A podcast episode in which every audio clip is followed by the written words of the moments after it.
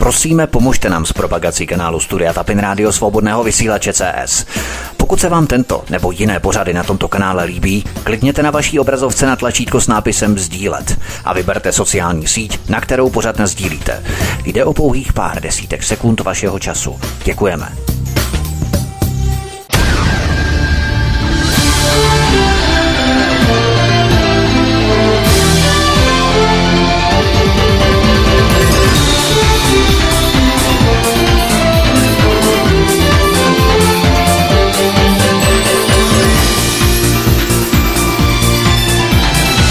Příjemný, krásný, dobrý večer, dámy a pánové, milí posluchači od mikrofonu svobodného vysílače nebo na kanále Odisí vás zdraví vítek. Vítejte při poslechu prvního dílu z celkem dvoudílného cyklu Bílý muž pod byčem otrokářů.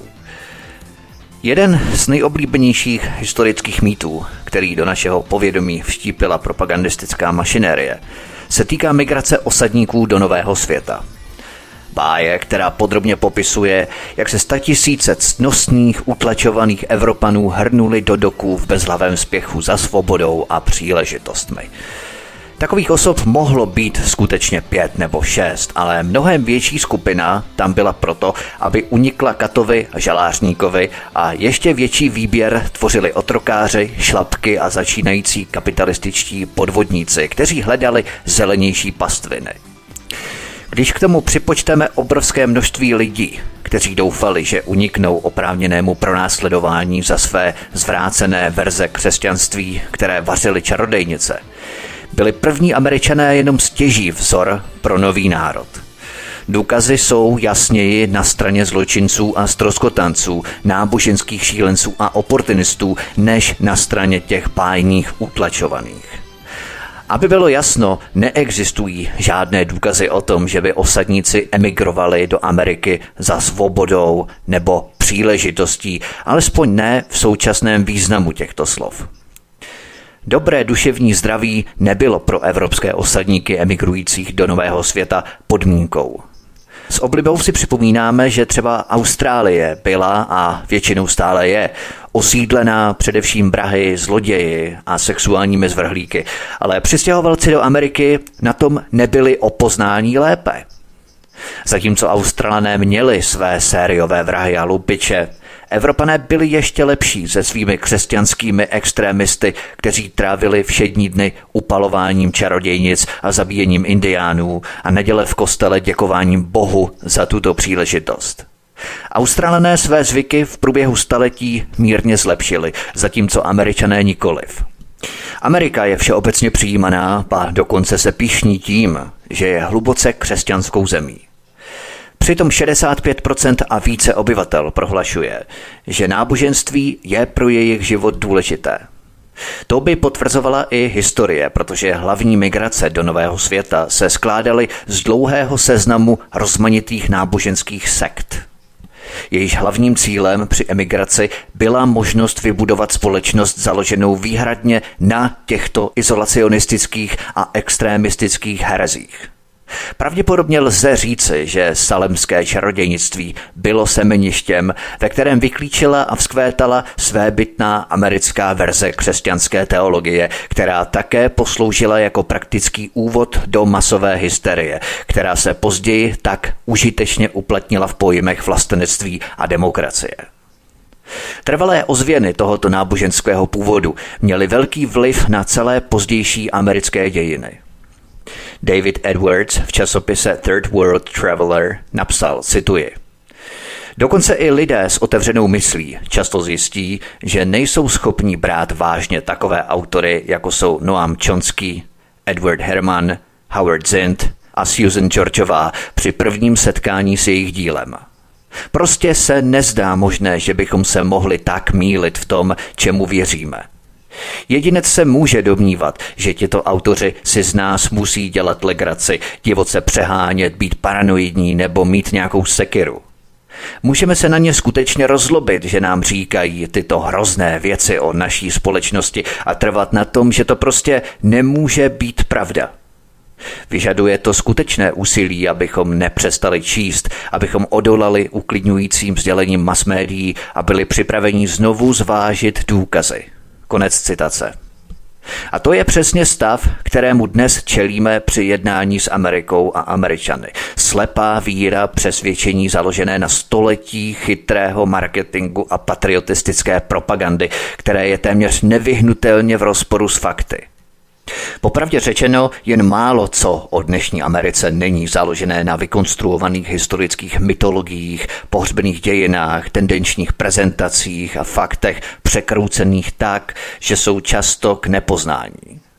Pravděpodobně 95% toho, co američané vědí o svém národě a jeho dějinách, chování v mezinárodních záležitostech, je špatně a to často brutálně špatně. Nejde mi ani tak o to, čemu američané věří o své vlastní zemi, ale znepokojuje mě, že toto obrovské kompendium historické fikce bylo zbytku světa prodávané jako pravda. I zbytku světa, nejenom američanům jako takovým, ale i západnímu myšlení a zbytku světa. Přitom lidé v mnoha jiných zemích věří stejným pohádkám jako američané a chovají k tomuto národu jakousi úctu která je při nejmenším nezasloužená a často i přece jenom nebezpečná pro absenci pravdy. Tyto pravdy budou obsahem těchto dvou dílů cyklu historie Spojených států, jaká skutečně byla a jaká je i dnes. Drsné, prokazatelné pravdy a zdokumentované skutečnosti bez obrovského nánosu naleštěné propagandy, vyhroceného patriotismu a nabarvených dezinformací, které pokrývají národ, který známe jako Spojené státy americké. Souběžně s tím, co je skutečně téměř nepochopitelným množstvím růžových dezinformací o Americe, se objevuje stejné množství černě zabarvených informací o světě mimo Spojené státy.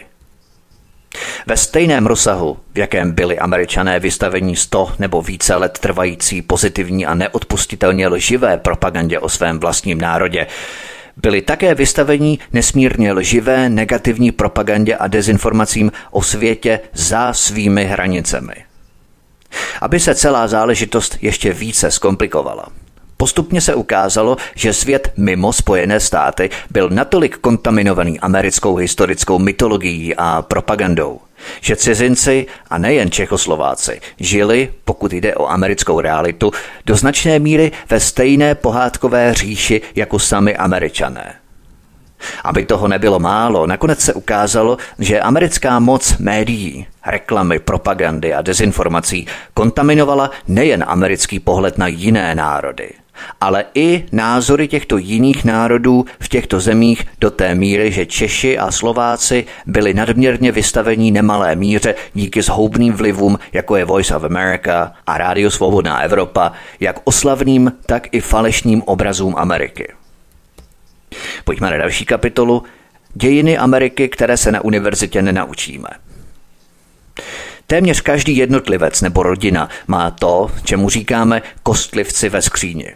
Soubor možná trapných nebo dokonce ostudných událostí, politování hodných činů, nepěkných rodinných příslušníků nebo hříchů, kterých jsme se my dopustili a které bychom raději veřejně nepřiznávali. Věcí, nad kterými se nepozastavujeme a na které bychom nejraději zapomněli. Poznání nejen našich nedokonalostí, ale i odraz skutečnosti, že neděláme ani tak chyby, jako spíše někdy jednáme s méně čestnými motivy. Do této kategorie patří lži, které říkáme, mnohé z nich nazýváme bílé lži. Jde o drobné vyhýbání se pravdě, často z pohodlnosti nebo dokonce z dobrého důvodu. Nepochybně všichni občas lžeme, ale je mezi námi vzácně málo těch, pro které lži tvoří základ našeho života.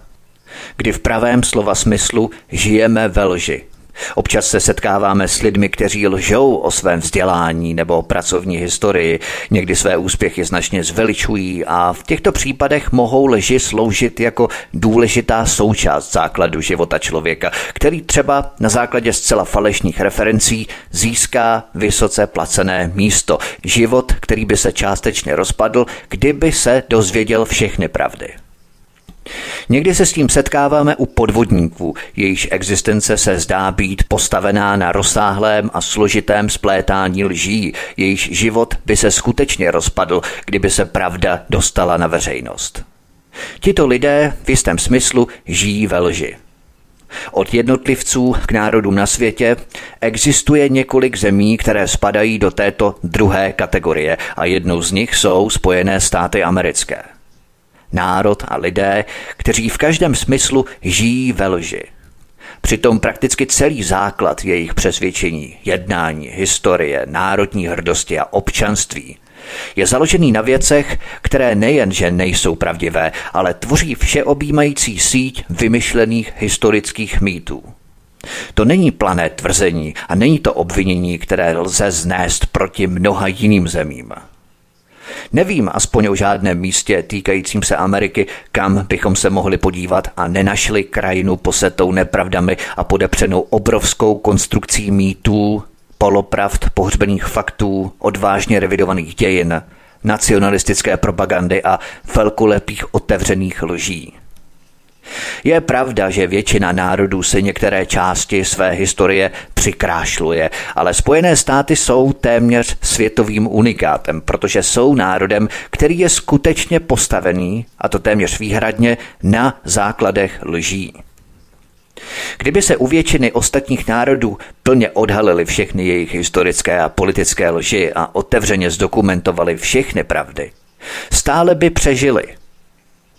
Pro Američany by ale ta existenční hrozba byla neúnosná a nevěřím, že by Spojené státy jako národ přežili kdyby byly odhalené a potvrzené všechny jejich historické pravdy. A to takovým způsobem, že by se s nimi američané museli konfrontovat jako se skutečností, kde by popírání nepřicházelo v úvahu. Pojďme na další kapitolu. Národ psanců a podvodníků.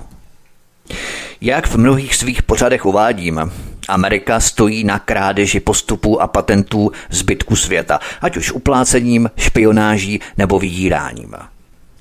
Stephen Min, odborný asistent americké historie na univerzitě v Georgii, napsal fascinující knihu s názvem Národ psanců, ve které podrobně popisuje mnoho podvodů, padělků a spronevěr, které Spojené státy zažily nebo prožily během industrializace v druhé polovině, v první a druhé polovině 19. století. Já jsem pro účely tohoto pořadu přeložil část pasáže z této jeho knihy. Cituji. Před více než 150 lety si dokonce i nejbližší obchodní partneři Ameriky zoufali nad americkým podváděním. Charles Dickens, který Ameriku naštívil v roce 1842, byl stejně jako mnozí Britové ohromený ekonomickými ambicemi obyvatel amerického národa a zděšený tím, co jsou schopni udělat kvůli zisku. Když poprvé vystoupil z lodi v Bostonu, zjistil, že městská knihkupectví jsou plná pirátských kopií jeho románů a románů jeho krajanů. Dickens později pořádal přednášky, ve kterých tuto praxi odsuzoval a rozhorčeně psal domů. Krev se mi vařila, když jsem pomyslel na tu obludnou nespravedlnost. Ve Spojených státech na počátku 19. století byl kapitalismus, jak ho známe dnes, ještě v plenkách. Většina lidí stále ještě žila na malých farmách a navzdory přetrvávajícímu mýtu, že Amerika byla férovou zemí, existovala spousta zákonů, jejíž cílem bylo udržet tržní ekonomiku na úzdě. Ale jak se obchod stával složitějším a rozprostíral se na větší vzdálenosti, tento nesourodý systém předpisů na místní a státní úrovni byl postupně převálcovaný novou generací podnikatelů, kteří obchodovali takzvaně na kolečkách. Američtí výrobci, distributoři a prodejci potravin začali masově manipulovat se svými výrobky, doplňovali je levnými plnidly, používali nebezpečné přísady, aby zamaskovali kažení, anebo dodávali potravinám atraktivnější barvu – Výbor rádoby reformátorů, který se sešel v Bostonu v roce 1859, zahájil jednu z prvních studií o čistotě amerických potravin a jeho zjištění nebyla příliš lákavá. Zjistilo se, že cukrovinky obsahovaly arzén a barvily se chloridem měďnatým. Podvodní pivovarníci míchali výtažky z Nux vonica, to znamená strobu, který dává strychnin, aby napodobili hořkou chuť chmele – Nakladané okurky obsahovaly síran měďnatý a pudinkový prášek obsahoval stopy olova. Cukr se míchal s pařížskou sádrou, stejně jako mouka a mléko se ředily vodou, potom se přidávala křída a ovčí mozek. Ukázalo se, že 100-kilové pytle kávy s nápisem Fine Old Java se skládaly ze tří pětin ze sušeného hrachu, jedné pětiny z čekanky a pouze z jedné pětiny z kávy. Oč jiné je to dnes s různými aditivy, dochucovadly, stabilizátory a nekonečnou řadou éček, které se snaží tu dochutit, tam přisladit, onde přikyselit a nebo zhořknout tam, kde je to zrovna potřeba. Pod rouškou různých postupů a potravinářských kodexů jde akorát o legalizaci téhož, jako před těmi 150 lety, akorát, že delikátnější, chemizovanější metodou. Když ale Amerika po občanské válce začala potraviny ve větší míře vyvážet, začala nás tato praxe dohánět a po nějaké době jsme i my přejali tuto hru na potraviny. Jeden z prvních mezinárodních skandálů se týkal oleomargarínu, náhražky másla, která se původně vyráběla alchymistickým postupem s použitím hovězího tuku, hovězího žaludku a pro jistotu i jemně nakrájených kravských vepřových a ovčích vemen. Tato masná napodobenina, jak ji nazval jeden kritik, se dodávala do Evropy jako pravé máslo, což vedlo k prudkému poklesu vývozu másla v polovině 80. let 19. století.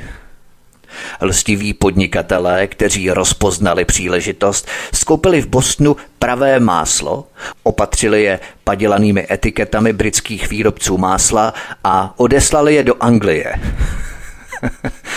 Ve stejném desetiletí se vyskytl podobný, i když méně znepokojivý problém, když britské úřady zjistily, že sádlo dovážené ze Spojených států bylo často falšované bavlníkovým olejem. Ještě hůře na tom byl masný průmysl, jehož praktiky vyvolávaly obchodní válku s několika evropskými státy. Špatné chování tohoto průmyslu ve 20. století je dnes dobře známé. Upton Sinclair se domnívá, že sádlo, které prý obsahovalo dokonce stopy po občasných lidských obětech pracovních úrazů, bylo vyrobené z hovězího sádla, drštěk a vedlejších produktů z telecího masa, klobáci z tuberkulózního vepřového masa. Na mezinárodní scéně ale došlo k několika prvním skandálům, zejména v roce 1879, kdy Německo obvinilo Spojené státy z vývozu vepřového masa kontaminovaného trichinovými červy a cholerou. To vedlo několik zemí k bojkotu amerického vepřového masa. Podobné obavy z hovězího masa, nakaženého plicní chorobou, tyto obchodní boje ještě zintenzivněly. Potraviny byly samozřejmě jen začátek. V literární oblasti zůstávaly Spojené státy po většinu 19. století ve světě mezinárodních autorských práv psancem. Národní nakladatelé vesele pirátsky kopírovali knihy bez povolení a aniž by autorům nebo původním vydavatelům zaplatili jediný cent.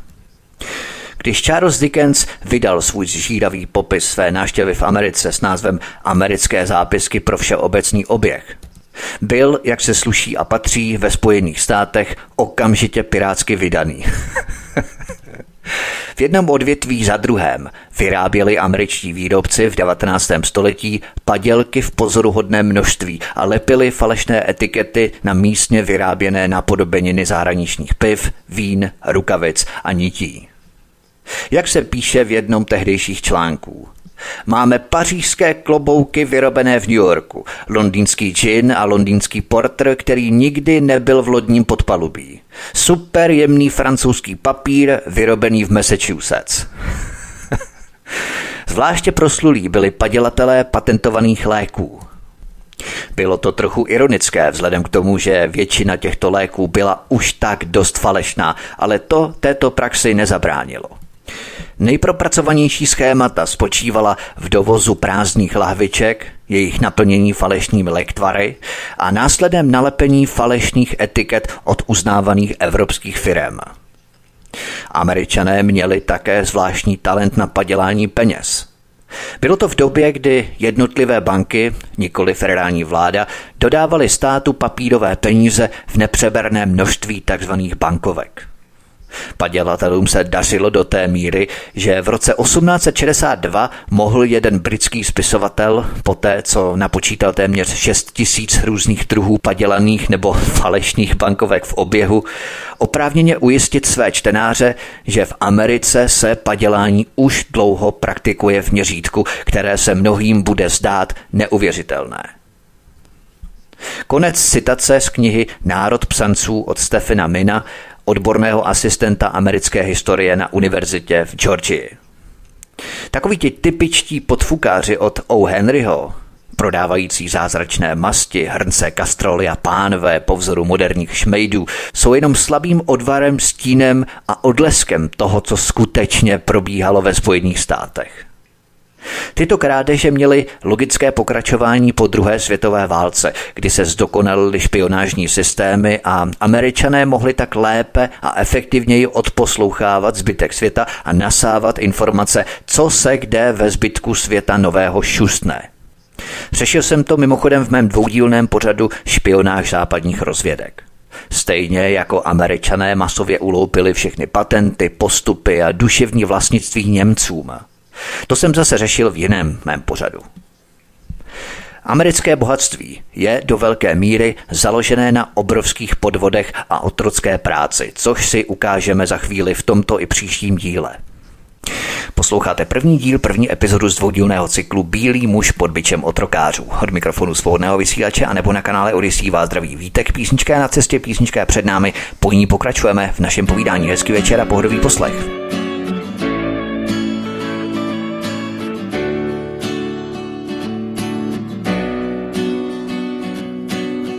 Plamínek v očích máš, když vyprávíš, když vzpomínáš. Touha střídá strach, tak jako hvězdný prach, stín na zasah. Dlaní roztíráš, půl měsíční zář závoj rozprostřela na polštář. Neděje se nic, ukryju tě víc, před světly večer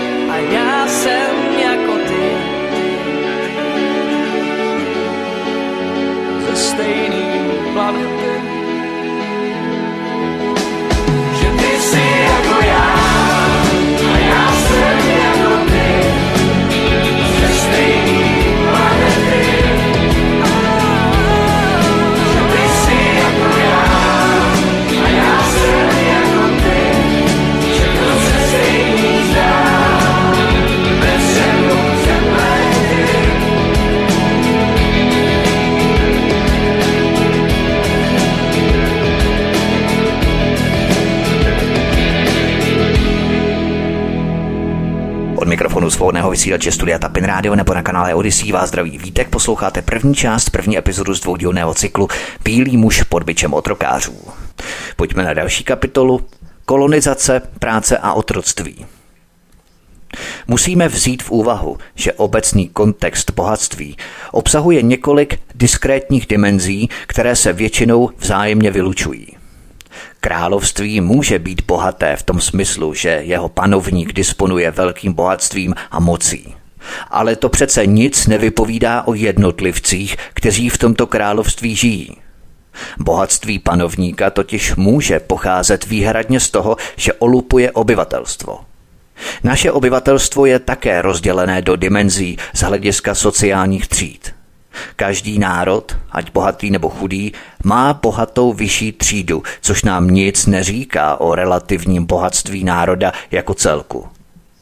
Pokud má země malou a zmenšující se střední třídu, nebo podstatnou část nižší třídy žijící v chudobě, musíme zpřesnit naše chápání toho, co skutečně znamená být bohatým národem – Tyto případy, které svědčí o velkých příjmových rozdílech a kdy je relativně malá hrstka bohatých, zatímco většina bohatými není, by neodpovídaly našemu chápání bohaté země – Národy podléhající neregulovanému kapitalismu budou obecně odpovídat výše uvedené definici s velkou příjmovou disparitou, která obsahuje relativní hrstku bohatých nebo vrstvu bohatých, ale pyramida bohatství velmi rychle klesá k chudobě.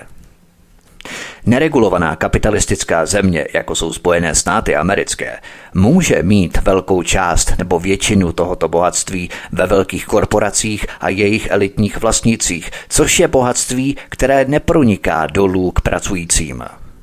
Jako příklad si můžeme vzpomenout na společnost Apple, která má několik velmi bohatých manažerů a několik set nezdaněných miliard v offshorech, ale průměrný pracovník Apple není podle většiny definic zdaleka bohatým a asi milion mladých lidí, kteří výrobky Apple skutečně vyrábějí a montují, by se dalo označit za chudé.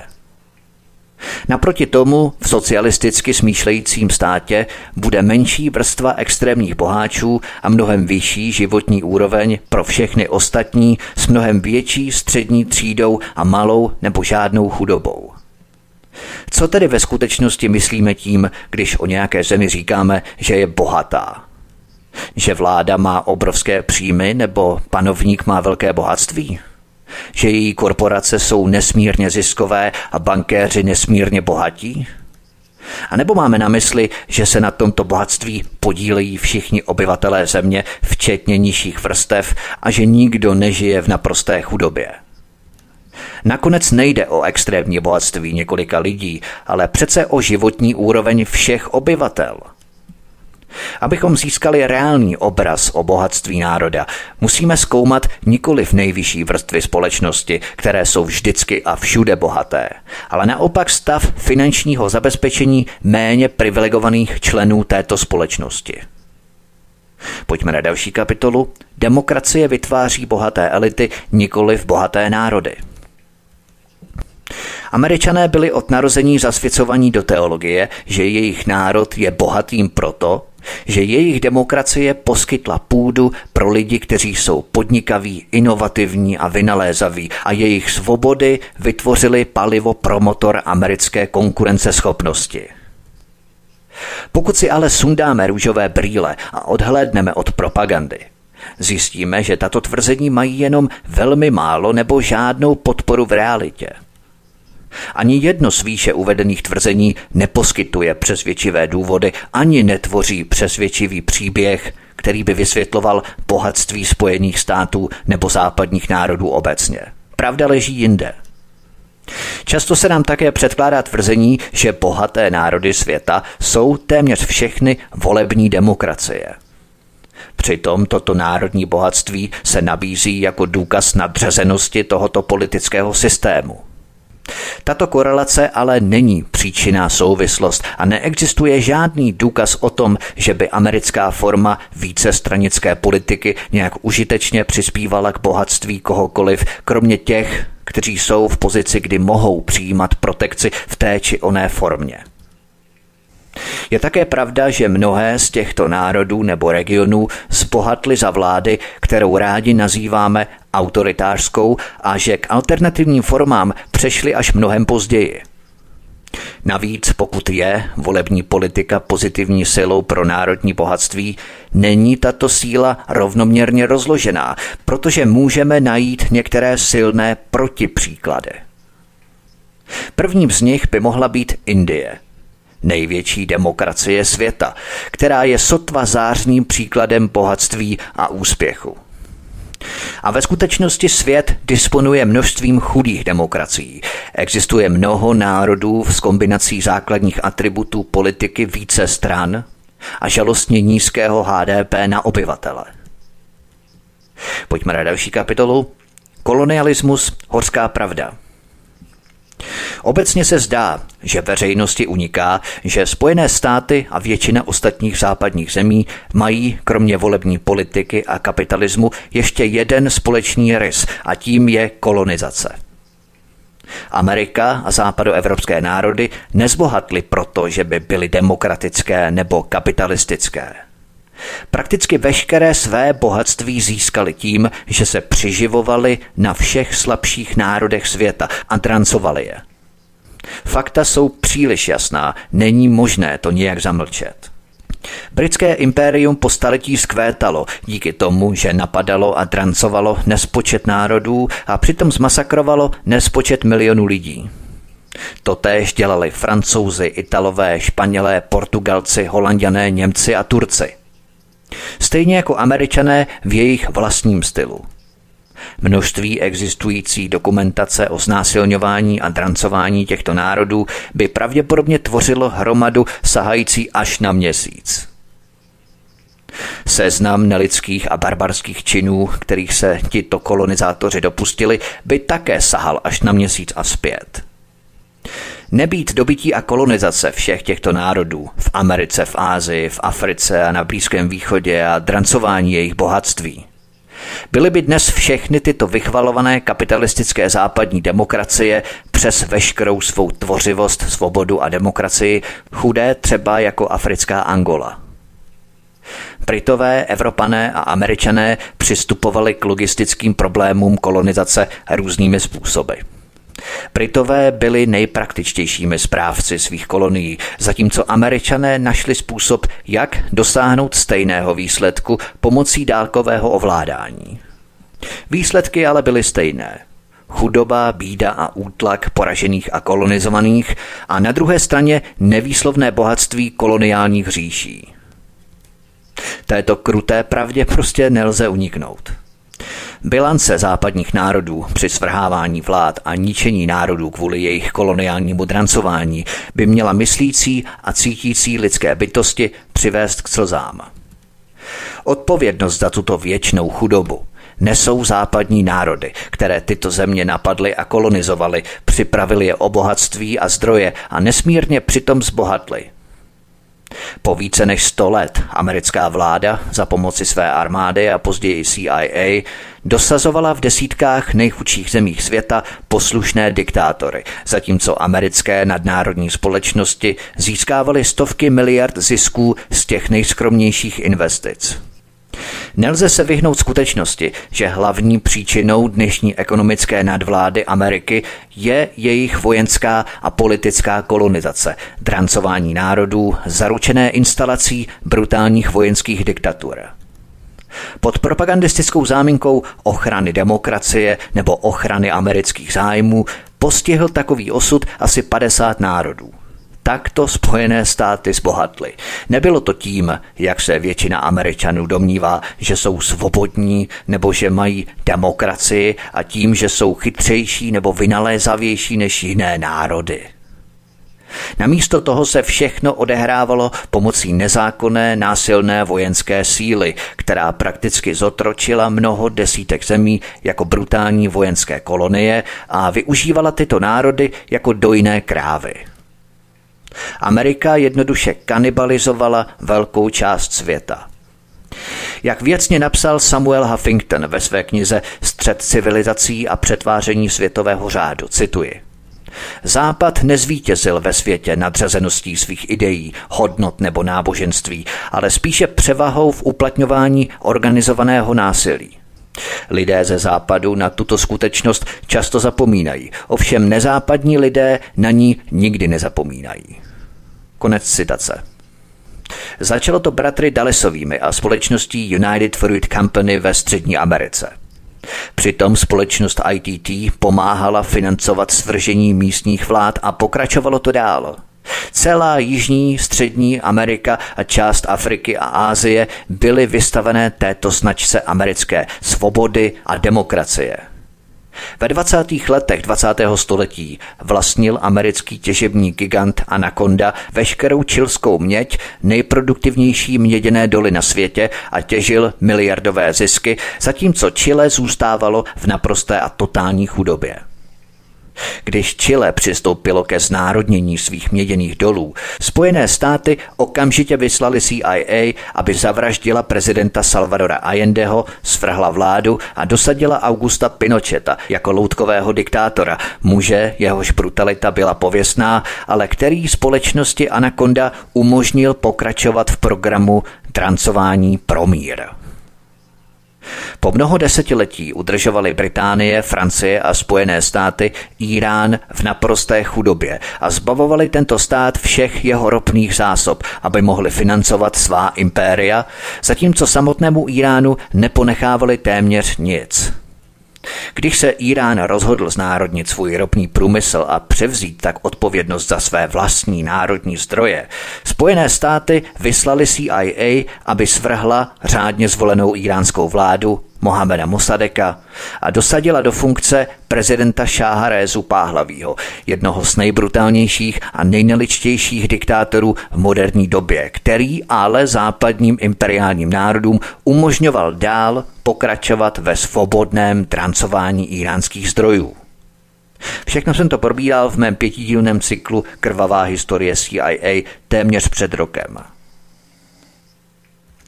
V africkém Kongu strach západu ze ztráty kontroly nad zdroji zlata, diamantů a kobaltu přiměl Spojené státy k dalšímu svržení opět CIA, tentokrát zavražděním dalšího řádně zvoleného vůdce Patrisa Lubumby a dosazením dalšího brutálního diktátora, který ale podlehl úplatkům západu. Od 20. do 60. let 20. století americké ropné společnosti za neustálých vojenských intervencí Spojených států vyčerpaly všechny známé zásoby ropy v Kolumbii, vydělali miliardy a zanechali zemi bez známé ropy. Americký prezident Calvin Coolidge zorganizovalo svržení guatemalské vlády poté, co odmítla udělit další koncese Rockefellerově společnosti United Fruit Company, která už vlastnila polovinu orné půdy v zemi. Zejména ve střední a jižní Americe přinášel vojenský imperialismus Spojených států obrovské zisky a hospodářský růst, zatímco tyto země zůstávaly pohřbené v chudobě. Všichni američtí prezidenti používali propagandistické heslo učinit svět bezpečným pro demokracii jako záminku a předehru k další nezákonné kolonizační válce, ale prezident Woodrow Wilson nejjasněji vysvětlil skutečný význam tohoto pojmu v přednášce na Kolumbijské univerzitě v roce 1907, když prohlásil, cituji, Protože výrobce trvá na tom, že chce mít svět jako trh. Musí ho vlajka jeho národa následovat a dveře národů, které jsou před ním zavřené, musí být vyražené. Ústupky získané finančníky musí být chráněné státními ministry, i kdyby tím měla být pobouřená suverenita neochotných národů. Konec citace.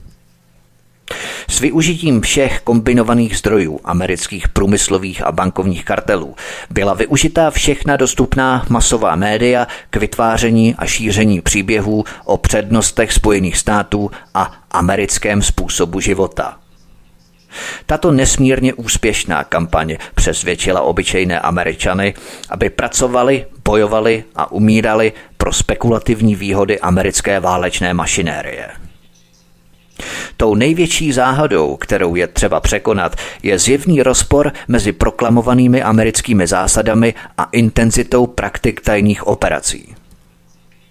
Philip A.G. kdysi nazval CIA neviditelnou armádou kapitalismu. Ve skutečnosti jeho závěr po odchodu CIA zněl, že kapitalismus se nikdy nemůže udržet bez rozsáhlých vojenských a tajných policejních sil, které by potlačovaly opozici vůči němu. Valentinova analýza větnamského programu Phoenix začíná uznáním, že CIA byla a je ústředním prvkem americké korporátní politiky. Cituji. Ve Větnamu vyvinula společnost Phoenix jako intenzivní kampaň podnikového managementu a vztahu s veřejností pro takzvané budování národa. Celkovým cílem budování národa je zničit původní a nacionalistickou infrastrukturu, tedy to, co by američané považovali za svůj stát a místní samozprávu spolu se všemi společenskými organizacemi a sítěmi, jimiž jsou komunity organizované a udržované a nahradit ji infrastrukturou, která funguje na stejném základě jako americká korporátní infrastruktura.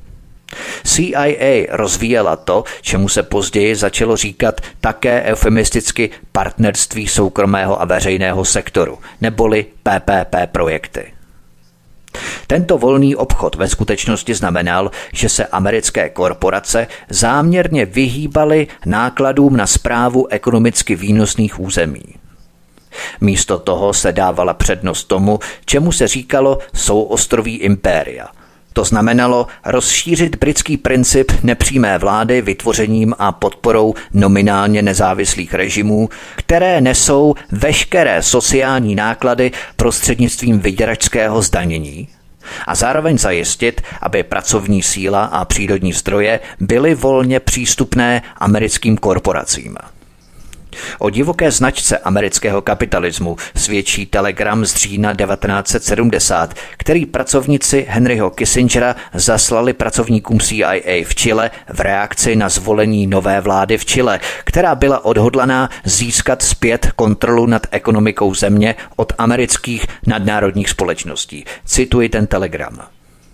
Máme pokračovat ve vytváření maximálního tlaku na dosažení tohoto cíle s využitím všech vhodných zdrojů. Je nezbytné, aby tyto akce byly prováděné tajně a bezpečně, aby vláda Spojených států a americké ruce byly dobře skryté. Konec citace telegramu. Edward M. Corey, americký velvyslanec v Chile, napsal, cituji, do Chile se pod Allendeho vedením nedostane ani matice, ani šroub. Jakmile se dostane k moci, uděláme všechno, co je v našich silách, abychom Chile a všechny Čilany odsoudili k nejvyššímu nedostatku a chudobě. Konec citace. Americká dobrotivost, humanita, lidská práva, hlavně demokracie, jak vyšitá, co říkáte? Ocituji pasáž z knihy Howarda Zina Říše nebo humanita, co mě ve škole nenaučili o americkém impériu. Cituji. Při čtení mimo třídu jsem začal skládat střípky dějin do větší mozaiky. To, co se zpočátku zdálo jako čistě pasivní zahraniční politika v desetiletí před první světovou válkou, se teď jevilo jako sled násilných intervencí, zabráním zóny panamského průplavu Kolumbii, námořní bombardování mexického pobřeží, vyslání námořní pěchoty do téměř všech zemí Střední Ameriky, okupační armády vyslané na Haiti a do Dominikánské republiky. Konec citace. Motiv amerického establishmentu popsal Henry Luce, multimilionář a majitel časopisu Time, Life and Fortune na počátku roku 1941 jako příchod amerického století. Řekl, že nastal čas, aby Spojené státy uplatnili na svět plný vliv, a to pro účely, které uznáme za vhodné, a prostředky, které uznáme za vhodné. Těžko si můžeme přát upřímnější a přímočařejší prohlášení o imperiálním záměru. Howard Zinn napsal, že v učebnicích dějepisu a projevech se neustále tvrdí, že americká armáda je nástrojem civilizace, nikdy agrese, a že Spojené státy pouze šíří svobodu, lidská práva a demokracii po celém světě. Poté ale dodal, cituji, pro lid Spojených států a vlastně pro lidi na celém světě se tato tvrzení dříve či později ukáží jako nepravdivá. Rétoriku, která je často na první poslech přesvědčivá, brzy přehluší hrůzy, které už nelze skrýt. Skrvavená těla, utrhané končetiny, miliony rodin vyhnaných z domovů. Konec citace. Robert Bowman, americký biskup a veterán z Větnamu, napsal, cituji, Nejsme nenávidění proto, že vyznáváme demokracii, ceníme si svobody nebo prosazujeme lidská práva.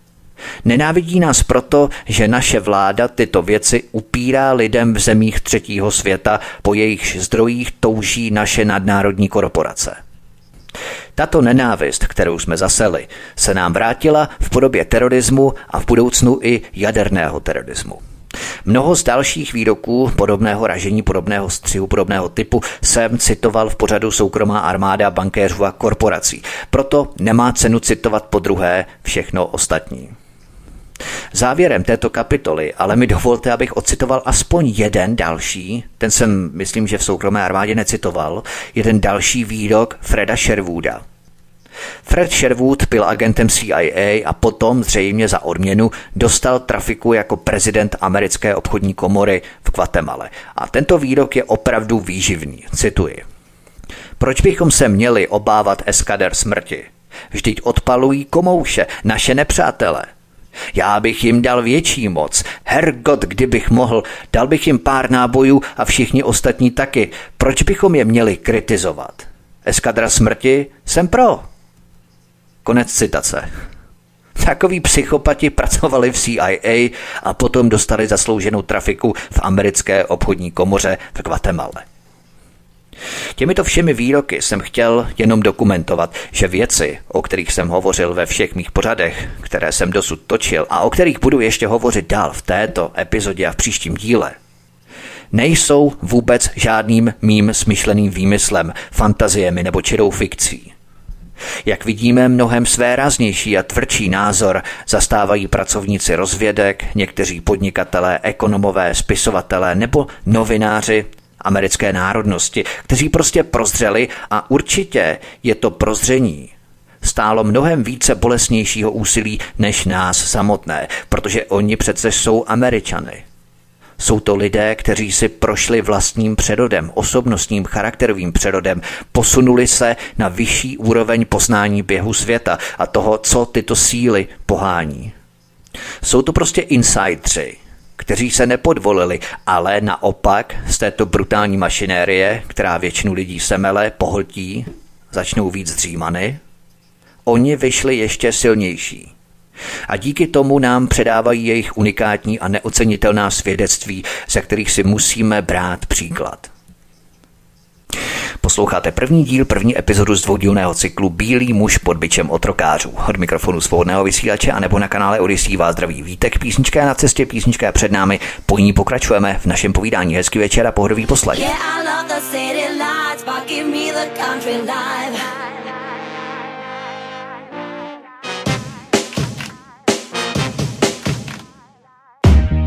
Back to the country where life moves slow. Don't take life for granted. Watch the sunrise for sure. I'm free as anywhere with no heavy makeup. I'm crazy here. Sleep under the stars with your honey at your side. This is slow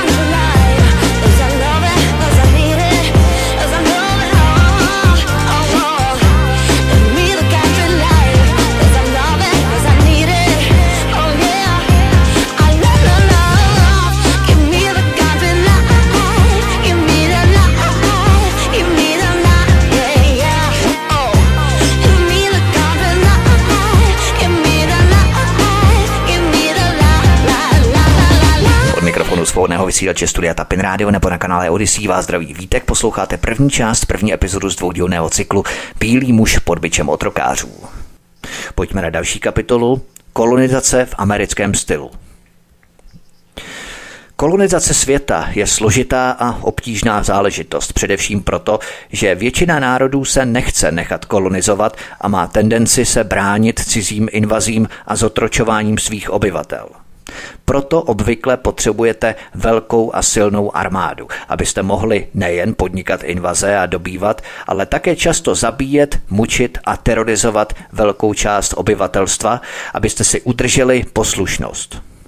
Potřebujete také velké množství úředníků, kteří jsou ochotní se do těchto kolonií přestěhovat, aby zvládli logistiku drancování jejich bohatství a zdrojů.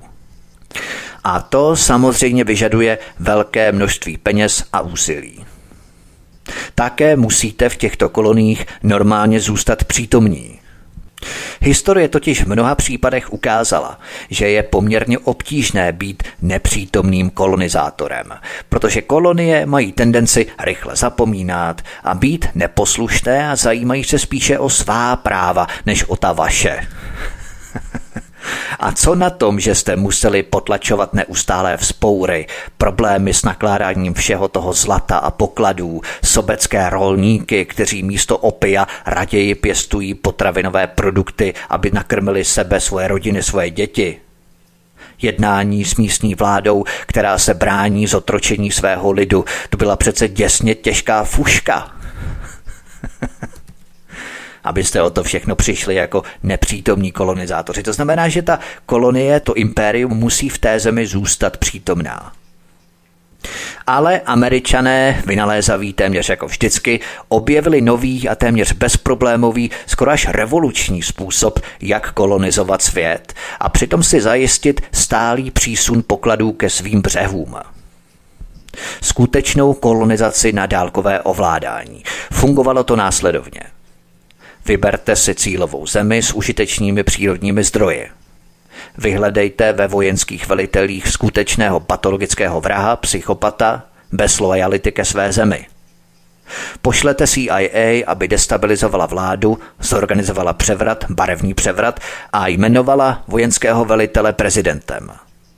Zajistěte dostatečné financování, neomezené a bezplatné dodávky zbraní a zbrojního materiálu a vyškolte nového diktátora ve slavné škole Ameriky v zásadách mučení a represi vůči civilnímu obyvatelstvu. Jasně vysvětlete novému loutkovému diktátorovi, že je pouze doživotním prezidentem. Přitom toto období je dané výhradně jeho ochotou potlačovat místní obyvatelstvo a zároveň umožnit trancování národních zdrojů americkými korporacemi. A na závěr ve finále odpočívejte v Bílém domě a spravujte svou novou kolonii na dálku. Fungovalo to skvěle ve více než 50 zemích. Americké nadnárodní společnosti a bankéři mohli přijít, prakticky zotročit obyvatelstvo vyplácením špinavých mest, vyvést všechny zdroje a stát se nejen obscéně bohatými, ale i obrovskými společnostmi světového rozsahu. Podle Steva Kengese se tyto operace sponzorované americkou vládou a prováděné CIA řídí stejným opakujícím se scénářem, nešťastné země se stávají terčem útoků z nejrůznějších důvodů nejen kvůli ohrožení amerických obchodních zájmů v zahraničí, ale také kvůli liberálním nebo dokonce umírněným sociálním reformám, politické nestabilitě a neochotě vůdce plnit diktát Washingtonu. Často je hrozbou pouhý nástup populárního vůdce, kterého lid podporuje.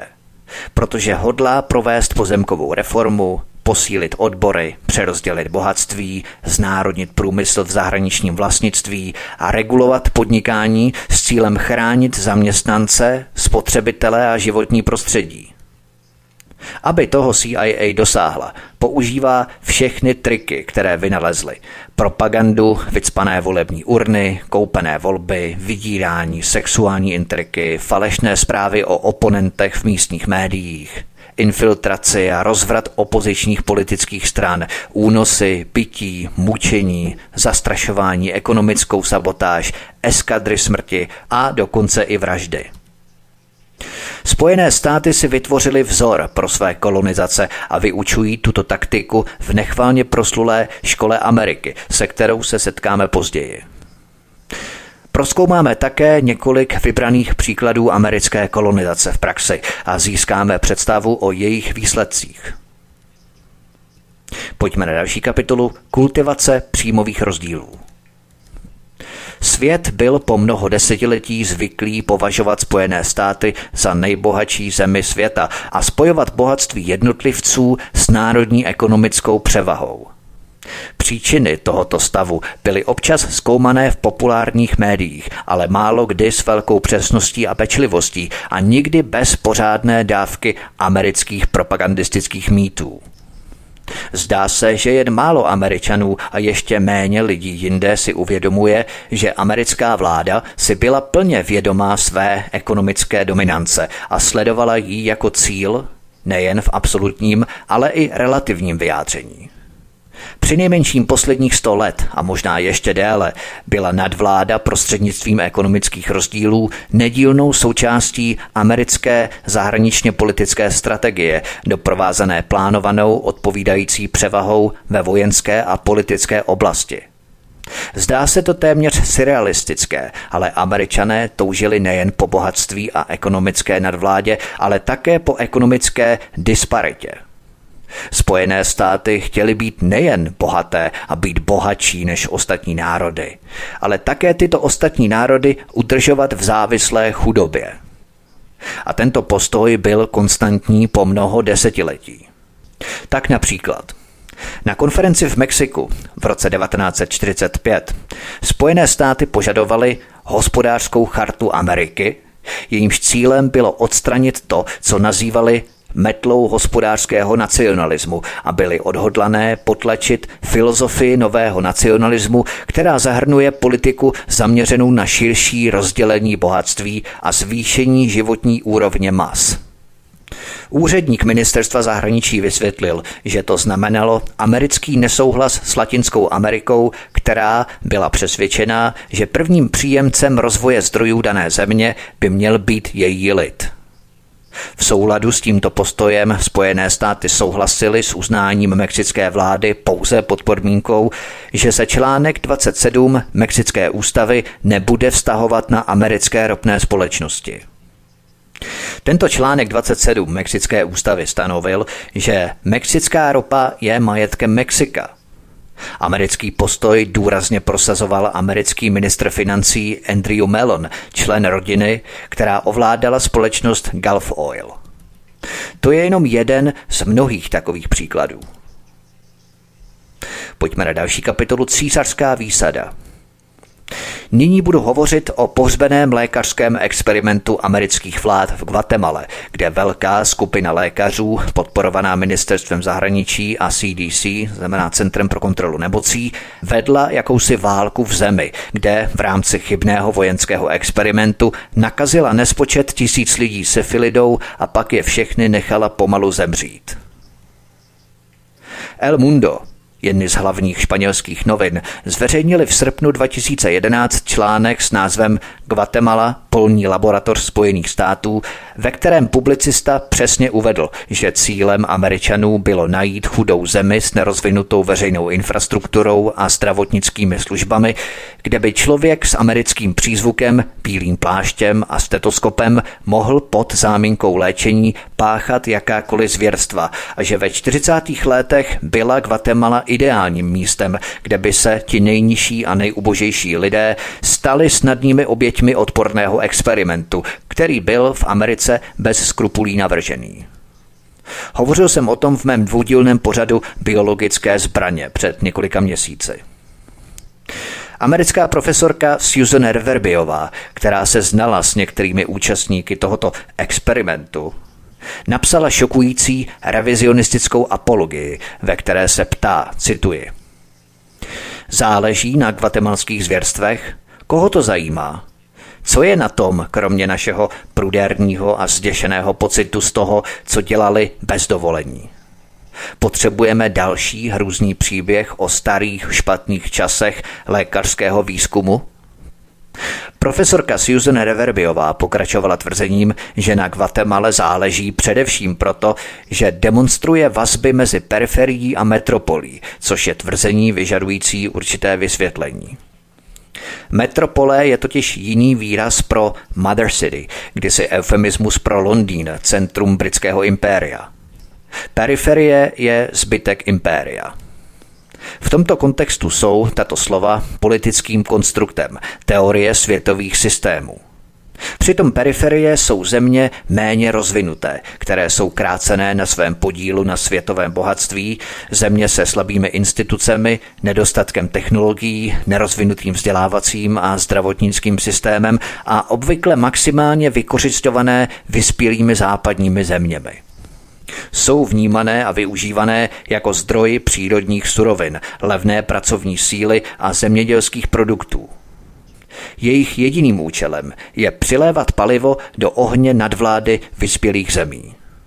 Charakter metropole, tedy vyspělých národů, jejíž příkladem jsou dnes Spojené státy, spočívá v jednosměrné diktátorské kontrole v ekonomickém, politickém a vojenském smyslu – Jde v podstatě o přímou vládu nad všemi nerozvinutými národy, ať už prostřednictvím kolonizace nebo vojenského, hospodářského a politického nátlaku. Susan Reverbiová, profesorka myšlenek pro mladé ženy na Wellesley College, nám tedy říká, že lidské tragédie v Guatemala jsou irrelevantní.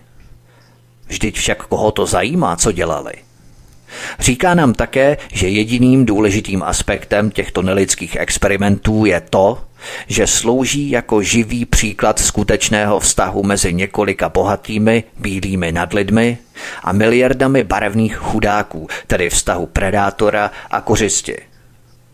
Právě v roce 1945 Přibližně ve stejné době jako tato zvěrstva v Guatemala zahájila americká vláda svou hořkou kampaň za odstranění metly ekonomického nacionalismu, ke kterému se hlásí chudé národy, které věří, že příjemci jejich zdrojů a jejich rozvoje by měli být přece jejich vlastní občané – Mohl bych také zmínit politický dokument George Kennena z roku 1948, ve kterém se uvádí, že je třeba udržovat dramatický ekonomický rozdíl mezi Amerikou a všemi ostatními národy.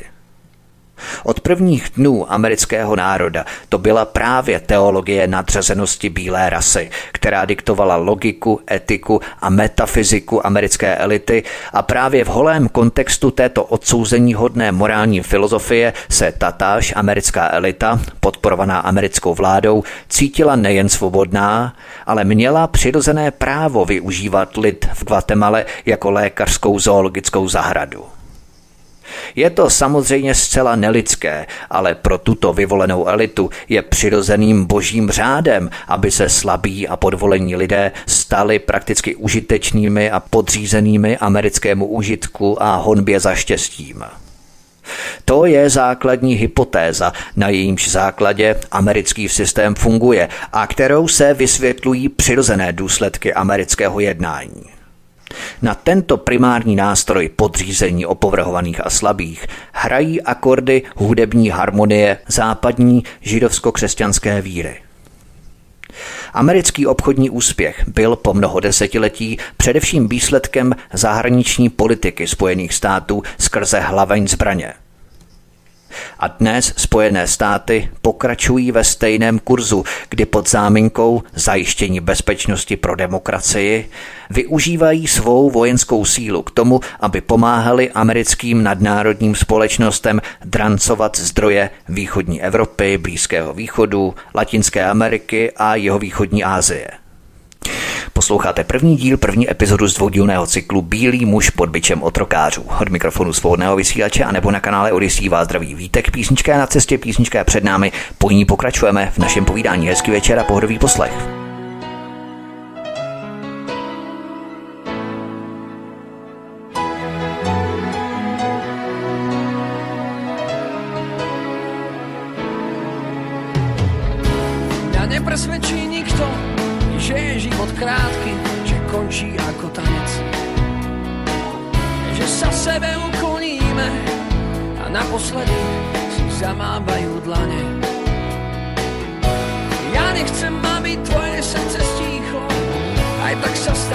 Sa má stať, veď život plynie rýchlo.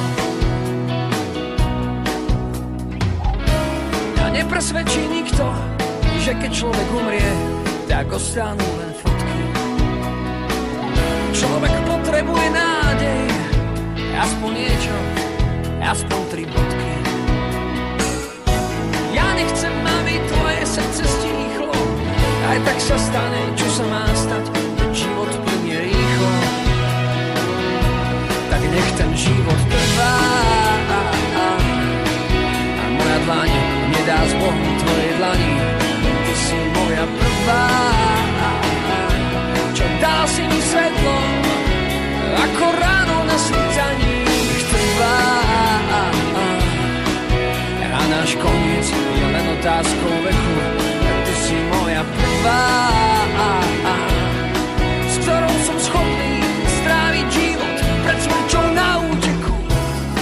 nepresvedčí nikto, že keď umriem, tak ostaneš moja. To je asi hlavný dôvod, prečo sa ľudia tak umierania boja.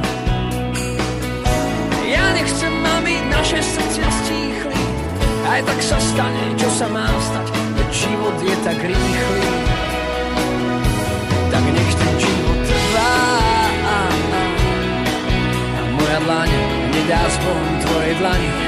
Ty si moja prvá, čo dala si mi svetlo, ako ráno na svítaní trvá. A náš koniec je len otázka veku, ty si moja prvá, s som schopný stráviť život pred smrťou na úteku.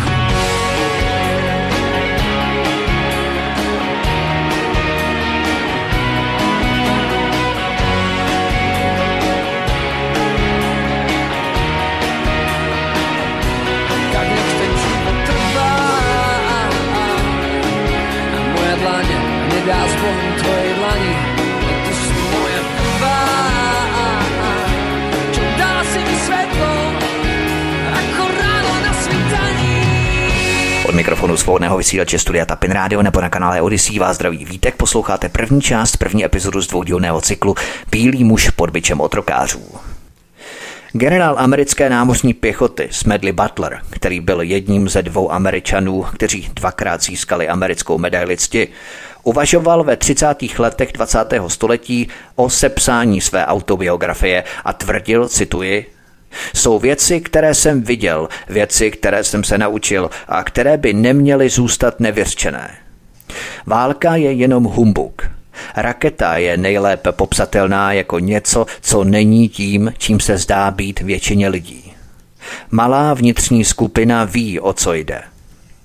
Je vedená ve prospěch několika málo lidí na úkor mas.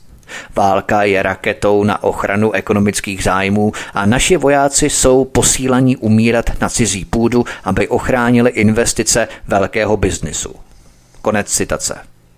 Smedley Butler dále napsal, cituji, Spojené státy běžně ničily demokracii po celém světě, zatímco jejich vůdci tvrdili, že demokracii šíří.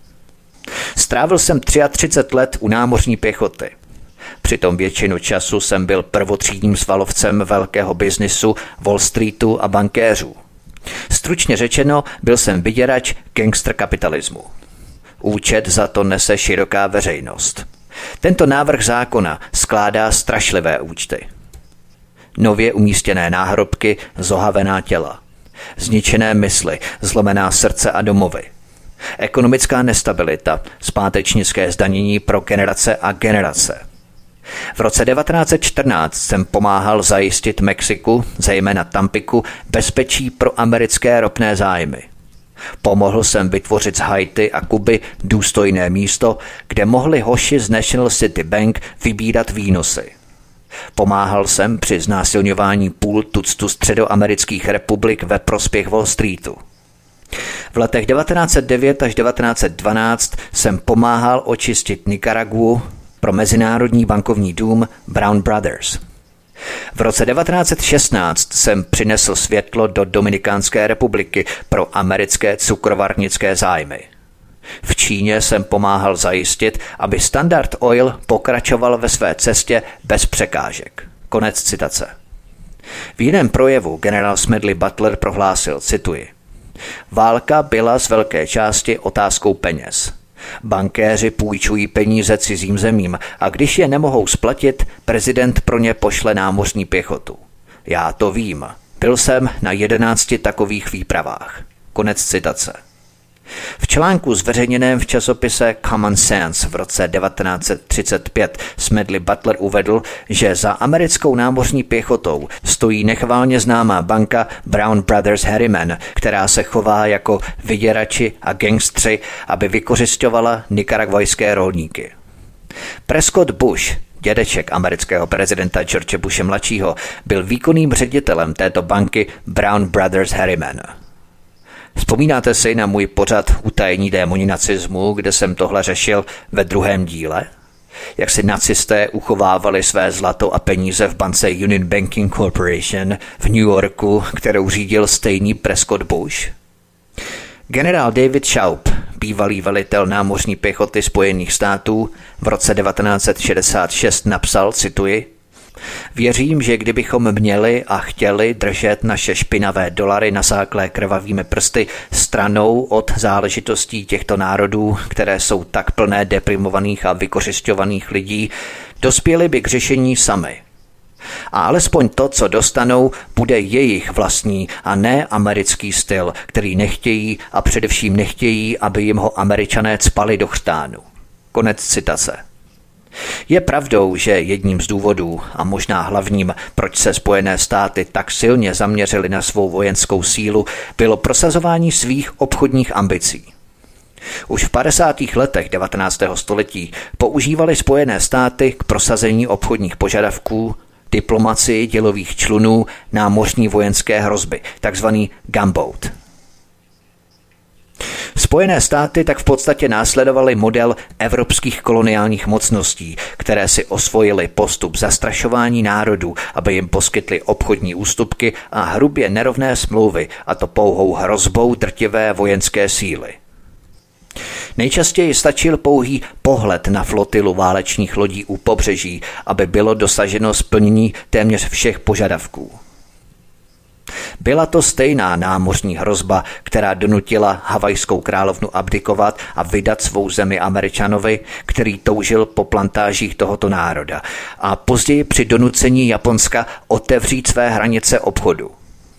Když se o této otázce baví dnešní američané, jejich kolektivní názor je, že to možná nebylo moc hezké, ale jediné, co jsme udělali, bylo, že jsme Japonsko přesvědčili, aby s námi obchodovalo a to přece není tak špatná věc. Vždyť Japonsko z toho mělo přece stejný prospěch jako my, tvrdí američané.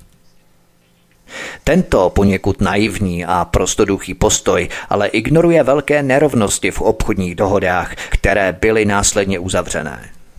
A byl to právě tento akt vyděšení Japonska, který víceméně přímo vyvolal restauraci Meiji a nastartoval Japonce k jejich vlastnímu výboji imperialismu do Číny.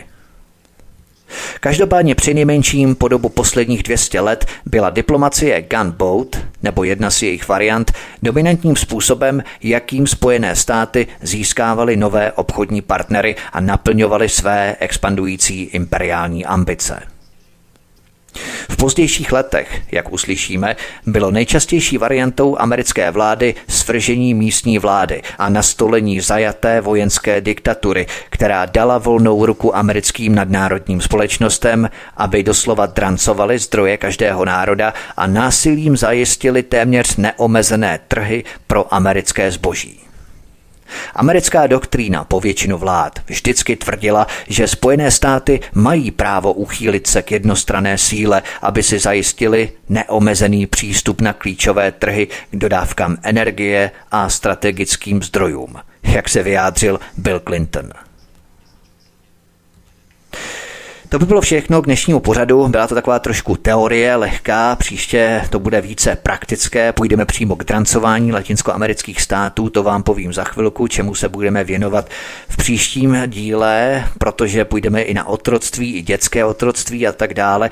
Tedy to by bylo všechno k tomuto prvnímu dílu Bílý muž pod byčem otrokářů, co uslyšíte ve druhém pokračování.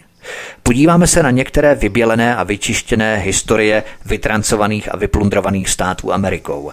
A na to si skutečně počkejte, protože to bude vážně jízda. Půjde o Panamu, Haiti, Guatemalu a několik dalších zemí. Pak se podívám a rozeberu velmi propracovaný otrokářský systém Spojených států amerických, jak je americká ekonomika a prosperita založená na otrocké práci a uvedu několik příkladů otrockých pracovních farem zemědělských agrokorporací, kdy totéž surové nebo syrové otroctví přetrvává až do dnes. Pro mnohé velmi šokující, ale je to skutečně tak. Podívám se také na dětskou otrockou práci, která v Americe jen kvetla. Vracíme se skutečně do času otroctví, digitálního otroctví, když se třeme ten atraktivní pel moderních digitálních technologií a iPhoneů? O tom všem si budeme povídat příště, takže nezapomeňte na druhý díl, ten bude vysoce praktický. Tady jsme si nabrýfovali nějaký základní ekonomický základ a portfolio, na základě kterého vlastně je postavené celé americké bohatství.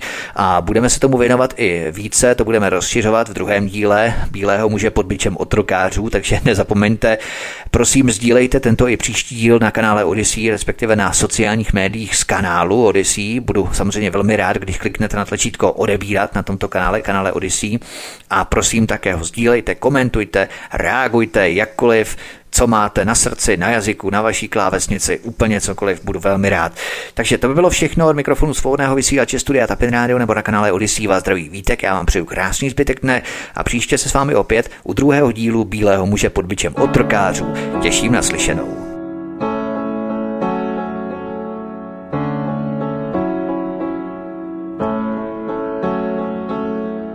Chcem kúsok času nahradiť hodinou, vrátiť nám izbu, nech je za našou krajinou. Cestou a chodbou ísť späť do dverí a zase spojiť postel z dvoch území. Oči nám obom trochu zvlhli.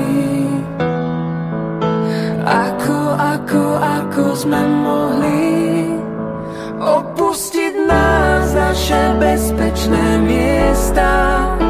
Ďaleko ísť, kde sa nevieme nájsť.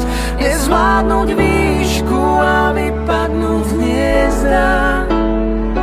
Na miesto, kde cítiť len mráz.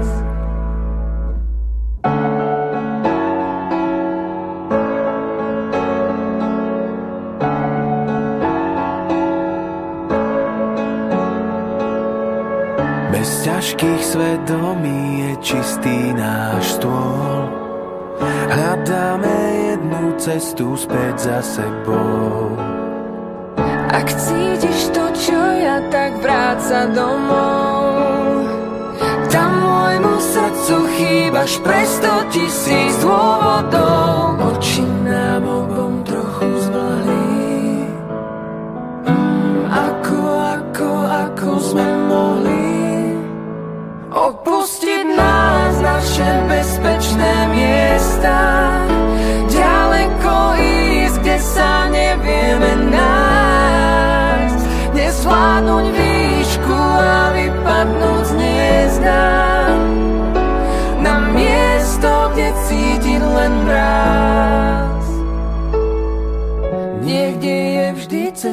späť do záhrady, kde sa topí ľad.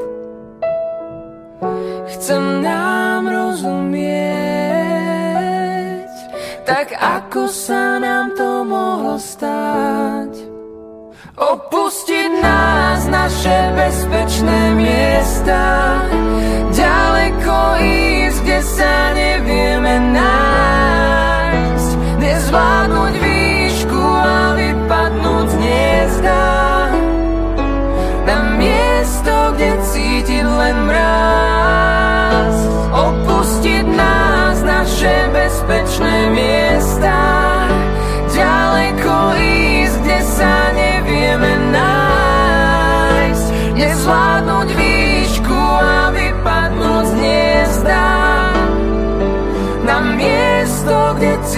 len mráz.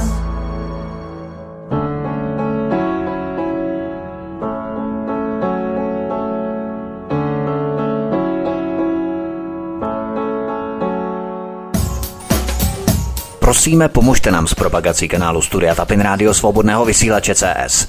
Pokud se vám tento nebo jiné pořady na tomto kanále líbí, klikněte na vaší obrazovce na tlačítko s nápisem Sdílet a vyberte sociální síť, na kterou pořád sdílíte. Jde o pouhých pár desítek sekund vašeho času. Děkujeme.